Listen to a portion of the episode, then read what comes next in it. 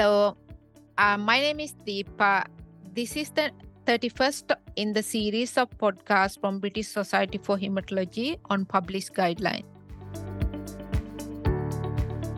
This podcast focuses the guideline for thrombophilia testing. This podcast been recorded over Zoom due to ongoing COVID-19 pandemic and we apologize for any loss in sound quality that may occur. I am Deepa Arachchillage and a consultant hematologist specialized in hemostasis and thrombosis at Imperial College Healthcare NHS Trust and honorary senior lecturer and MRC CARP fellow at Imperial College London. I have been a consultant since 2016 and the same year I was selected to be a part of the hemostasis and thrombosis task force for British Society for Hematology. My main research interests are inflammation, endothelial dysfunction, autoimmune thrombotic disorders, including antiphospholipid syndrome and acquired bleeding disorders. First, I will talk about the reasons for updating this guideline before moving into the significance of thrombophilia testing in children and adult and also pregnancy complication and finally, moving into the recommendation on thrombophilia testing in thrombosis and in pregnancy. The previous British Society for Hematology guideline on testing for heritable thrombophilia, which was written 12 years ago, included, as the title indicate, only the heritable thrombophilia. The current guideline, we updated and widened the scope of current to include both heritable and acquired thrombophilia. The term thrombophilia generally used to describe hereditary or acquired condition associated with an increased tendency for thrombosis. Heritable thrombophilia refer to a genetic disorders of specific hemostatic protein. The most clearly defined heritable thrombophilia are factor V Leiden variant, prothrombin gene variant, protein C, protein S, and antithrombin deficiencies. Important acquired thrombophilia include antiphospholipid syndrome, paroxysmal nocturnal hemoglobinuria, myeloproliferative neoplasm, and the presence of a JAK2 mutation in the absence of a MPN phenotype. This guideline focuses only the factors that are identified from laboratory testing, and therefore we have excluded disorders such as cancer, inflammatory condition, and obesity that are associated with thrombosis through multiple mechanisms. Pregnancy is a hypercoagulable state due to partly to the physiological changes in both coagulation and the fibrinolytic system. Heritable and acquired thrombophilia can interact together to further increase the risk of thrombosis, for example, during pregnancy and the puerperium. As there is evidence that some thrombophilia may be associated with pregnancy failure and complications, testing for this purpose also included in this guideline. We know inappropriate thrombophilia testing is a significant burden to NHS cost as well as creating unnecessary anxiety to both patients and the clinician. Deficiencies of physiological anticoagulants can interact with acquired risk and a transient provoking factor is present in approximately 50% of episode of venous thromboembolism in genetically predisposed patients. Since deficiencies of natural anticoagulant are caused by multiple different genetic variants, clinical laboratory assessments is generally based on the measurement of plasma activities or concentration rather than molecular analysis. And also, acquired causes of deficiencies of naturally occurring anticoagulant should always be considered before testing and when interpreting the results, as if this present, it may not possible to reliably diagnose a hereditary deficiency when we decide to do the testing for deficiencies of physiological anticoagulant in patients with thrombosis, this should be performed only after three months of anticoagulation for acute thrombosis, as there is uncertainty over the validity of the results, which can lead to repeat testing and also lead into increased costs. and there is no evidence that it may influence the acute management in acute setting. Often the thrombophilia defect found in women with pregnancy complications may be viewed as the cause for their adverse pregnancy outcome. And also, this may provide the affected couple with the false belief that a potentially incidentally discovered thrombophilia abnormality was the cause of the adverse, adverse pregnancy outcome.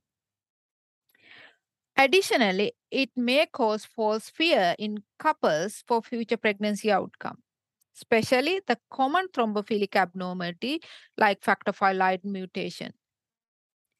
Based on current evidence, herit in heritable thrombophilia testing is not required outside a clinical trial for women with recurrent pregnancy losses or late pregnancy complications.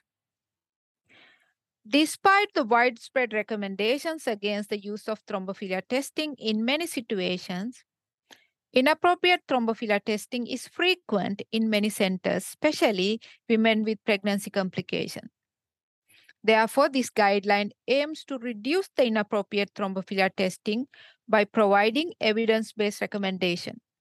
However, eh, I should emphasize that any guideline recommendations, strength of the recommendation varied widely based on the available evidence. In situations where clinical utility of testing is not clear, testing is clearly not mandatory. Here, we refer the clinical utility as the ability of a test to improve clinical outcome. We should counsel the patients in advance of any decisions on whether or not to undertake thrombophilia testing. The decision, discussion should include why we test and how it is going to change our management of the patient. Elevated level of procoagulant factors may increase the risk of thrombosis, but the relationship is, is not straightforward due to first part of the variance in genetic and therefore lifelong, but some is acquired so that comorbidities like obesity or inflammation confound the estimate, estimate of the effect. Secondly, some factors, most notably factor 5, have anticoagulant effect that counterbalance the procoagulant effect from their elevation. In a meta-analysis of 12 genomic-wide association studies, or GWAS, for venous thromboembolism, have identified variant in factor 2, factor 5, factor 11, and fibrinogen gene linked to thrombosis, as well as non-alleles of ABO, which mediate their effect via increased level of uh, von Willebrand factor and secondary to secondary factor 8 levels. However, the relevance of these genetic variants to routine clinical practice is not clear at present. Therefore, testing of coagulation factors to assess the risk of thrombosis is not currently recommended.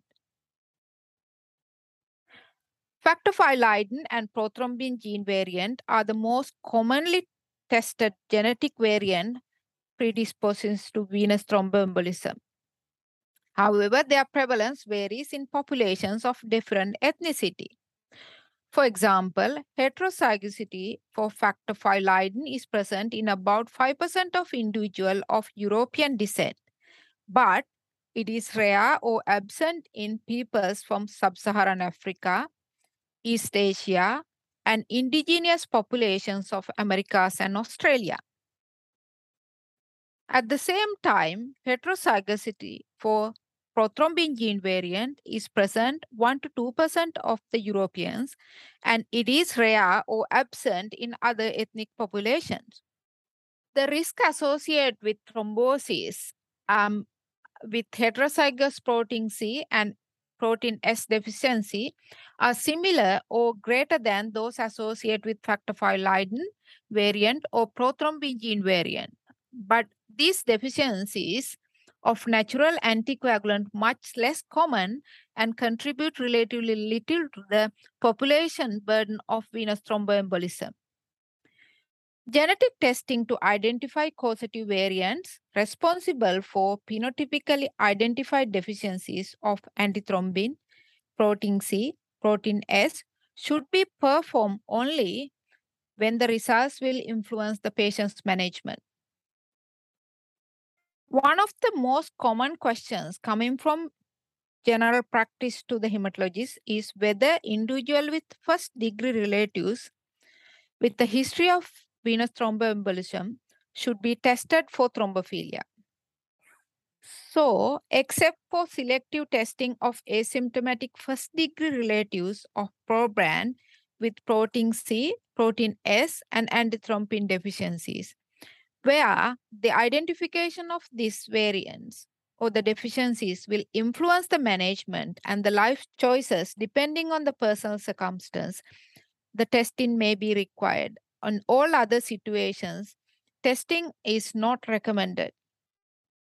It is important to emphasize genetic testing for variants in gene, for example, MTHFR, serine 1 variant, especially PAI-1 plasma level, without a clinically significant link to thrombosis is not currently recommended.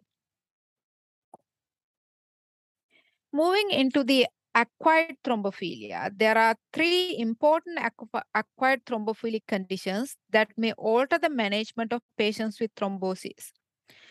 These include myeloproliferative neoplasm, paroxysmal nocturnal hemoglobinuria, and antiphospholipid syndrome, and also presence of a clone characterized by a JAK2 mutations in the absence of a MPN phenotype, also associated with arterial and venous thrombosis. Thrombosis associated with paroxysmal nocturnal hemoglobinuria and MPN can occur anywhere in the venous or arterial system. But this is particularly happen in unusual site, for example, splanchnic vein thrombosis, which include portal vein, mesenteric vein, and splenic vein thrombosis. And also the unusual site thrombosis can include cerebral venous sinus thrombosis. In MPN, thrombosis often precede disease recognition. Molecular abnormalities, primarily V617F mutations in JAK2 exon 12 can found in 95% of polycythemia vera and also exon 12 mutation in most remaining patients. And in about 60 to 70% of essential thrombocythemia and myelofibrosis, patients can have positive JAK2 mutation. Isolated JAK2 mutations occur in about 0.1 to 0.2% of general population without an MPN phenotype. And this has been recognized about 2.9 to 5.6% of patients with cerebral venous sinus thrombosis with no MPN phenotype. Therefore, patients with thrombosis at unusual site and abnormalities in full blood count suggestive of a myeloproliferative neoplasm, testing for MPN panel is recommended. The MPN panel generally include JAK2 mutation, V617F, JAK2 exon 12, CALR, and MPL mutation analysis. Splanchnic vein thrombosis or cerebral venous sinus thrombosis are the most common unusual, unusual site thrombosis associated with JAK2 mutation. Therefore, testing is suggested in patients with splanchnic vein thrombosis or cerebral venous sinus thrombosis in the absence of a clear provoking factors, even with the normal full blood count, as the, the identification of JAK2 mutations will alter the patient management in addition to providing anticoagulation. Testing for PNH is suggested in patients with thrombosis at unusual site and abnormal hematological parameters, especially with patients with cytopenia and abnormal red cell indices or evidence of hemolysis um, indicated by raised lactate dehydrogenase, trace bilirubin and reticulocyte count. Again, this is suggested because identification of PNH clone will alter the patient's management in addition to giving anticoagulation. Antiphospholipid syndrome is an acquired highly prothrombotic disease caused by heterogeneous group of antibodies. Based on evidence from randomized control studies, especially the finding from TRAPS trial, which was a prospective randomized phase 3 open label non-inferiority study comparing rivaroxaban 20 or 15 milligram daily, depending on the creatinine clearance versus warfarin with a target INR of 2.5. European Medicine Agency and the Medicine and Healthcare Product Regulatory Agency, MHRA, recommended against the use of DOAC in thrombotic antiphospholipid syndrome, especially those with triple positive antiphospholipid antibodies. British Society for Hematology adopted similar approach and we recommended DOAC should not be used for patients with triple positive antiphospholipid syndrome or patients with arterial thrombosis irrespective of the antibody profile in antiphospholipid syndrome. Therefore, screening of antiphospholipid antibodies is recommended following an unprovoked venous thromboembolism because this may alter the management, including choice of the antithrombotic therapy in patients. In addition, screening for antiphospholipid antibody also suggested in patients with venous thromboembolism provoked by minor risk factors as this may alter the management, including the choice of antithrombotic therapy as in previous recommendation. Deep vein thrombosis and pulmonary embolism are generally considered as thrombosis at usual site. Thrombosis at unusual site account for about 10% of all causes of venous thrombosis, affecting any venous region other than the deep or superficial veins of the lower limb or those involved in pulmonary circulations. And this includes cerebral venous sinus thrombosis, splanchnic vein thrombosis, retinal vein thrombosis, renal vein thrombosis, and ovarian vein thrombosis. Therefore, Testing for heritable thrombophilia in patients with thrombosis, if only indications for thrombosis at unusual site, is not recommended because the association is very weak and management would not change presence of the heritable thrombophilic defect in these patients. However, testing for MPN panel is required in patients with thrombosis at unusual site with full blood count abnormalities suggestive of a myeloproliferative neoplasm. And also, genetic testing for JAK2 mutation is required in patients with splanchnic vein thrombosis or cerebral venous sinus thrombosis in the absence of clear provoking factors, even if the full blood count is normal. As in previous recommendations, this is because identification of MPN or JAK2 mutation will alter the patient management in addition to the anticoagulation. Furthermore, we suggested testing for antiphospholipid antibodies in patients with thrombosis at unusual site in the absence of a clear provoking factors as this will alter the type of the anticoagulation and also duration of the anticoagulation of the patients with the thrombosis. However, we do not recommend heritable thrombophilia testing in patients as this will not alter the patient's management. The arterial thrombosis and the heritable thrombophilia, the relationship is not very clear. So we do not recommend testing for heritable thrombophilia in patients with arterial thrombosis. Also, if the patient had arterial thrombosis without a clear provoking factors. Actually, we recommend testing for antiphospholipid antibodies as this will definitely alter the patient's management.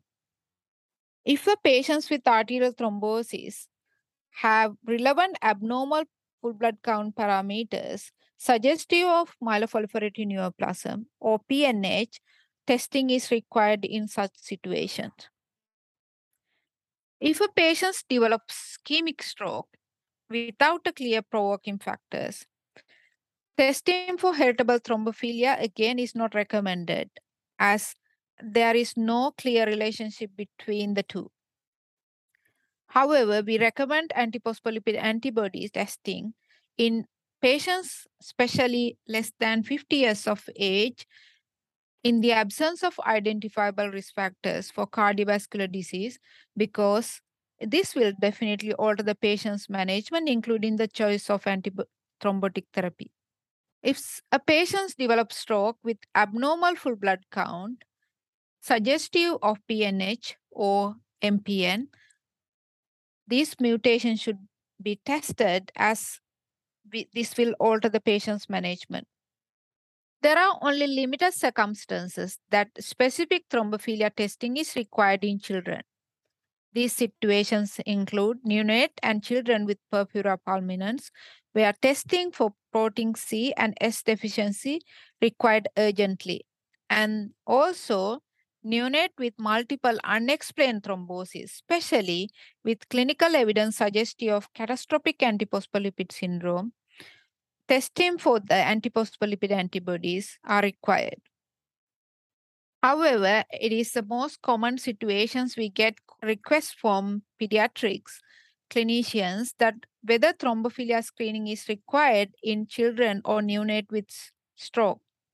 At present, thrombophilia screening is not routinely recommended for neonate with stroke. Recurrent miscarriage and pregnancy related complications cause significant stress to couples looking for successful pregnancy outcome as well as to healthcare professionals. However, we have conflicting evidence with respect to the presence and the strength of the association between inherited thrombophilia and these complications. We know complete thrombophilia screen is expensive and also no no proven effective treatment for women with recurrent miscarriage and inherited thrombophilia. Despite this, inappropriate thrombophilia testing is more, most widely performed for pregnancy morbidities. There are only few situations where specific thrombophilia testing may be required in pregnancy complication, and this include testing for antithrombin deficiency, where a woman in pregnant with a non-family history of this deficiency or evidence of heparin resistance. For women with recurrent or late pregnancy loss, screening for antiphospholipid antibodies can be considered as a result. This may help to risk stratifications and treatment decisions. Additionally, in women with history of unprovoked venous thromboembolism, testing for antiphospholipid antibodies should be considered, but this should be performed outside pregnancy as the testing for antiphospholipid antibodies may be affected during the pregnancy and the results may not be reliable. However, it's important to emphasize we do not recommend or we recommend against the heritable thrombophilia screen in women with pregnancy complications, especially recurrent miscarriage or adverse pregnancy outcome. In summary, I have discussed the significance of thrombophilia testing in two clinical situations of thrombosis in children and adult and also pregnancy complications Finally, moving into the recommendation on thrombophilia testing in thrombosis, both children and adults, and also when to test in pregnancy. The full guidelines on thrombophilia testing is available at the BSH website. I invite you to visit BSH guideline website for more exciting podcasts from British Society for Hematology about various important guidelines. Thank you for listening.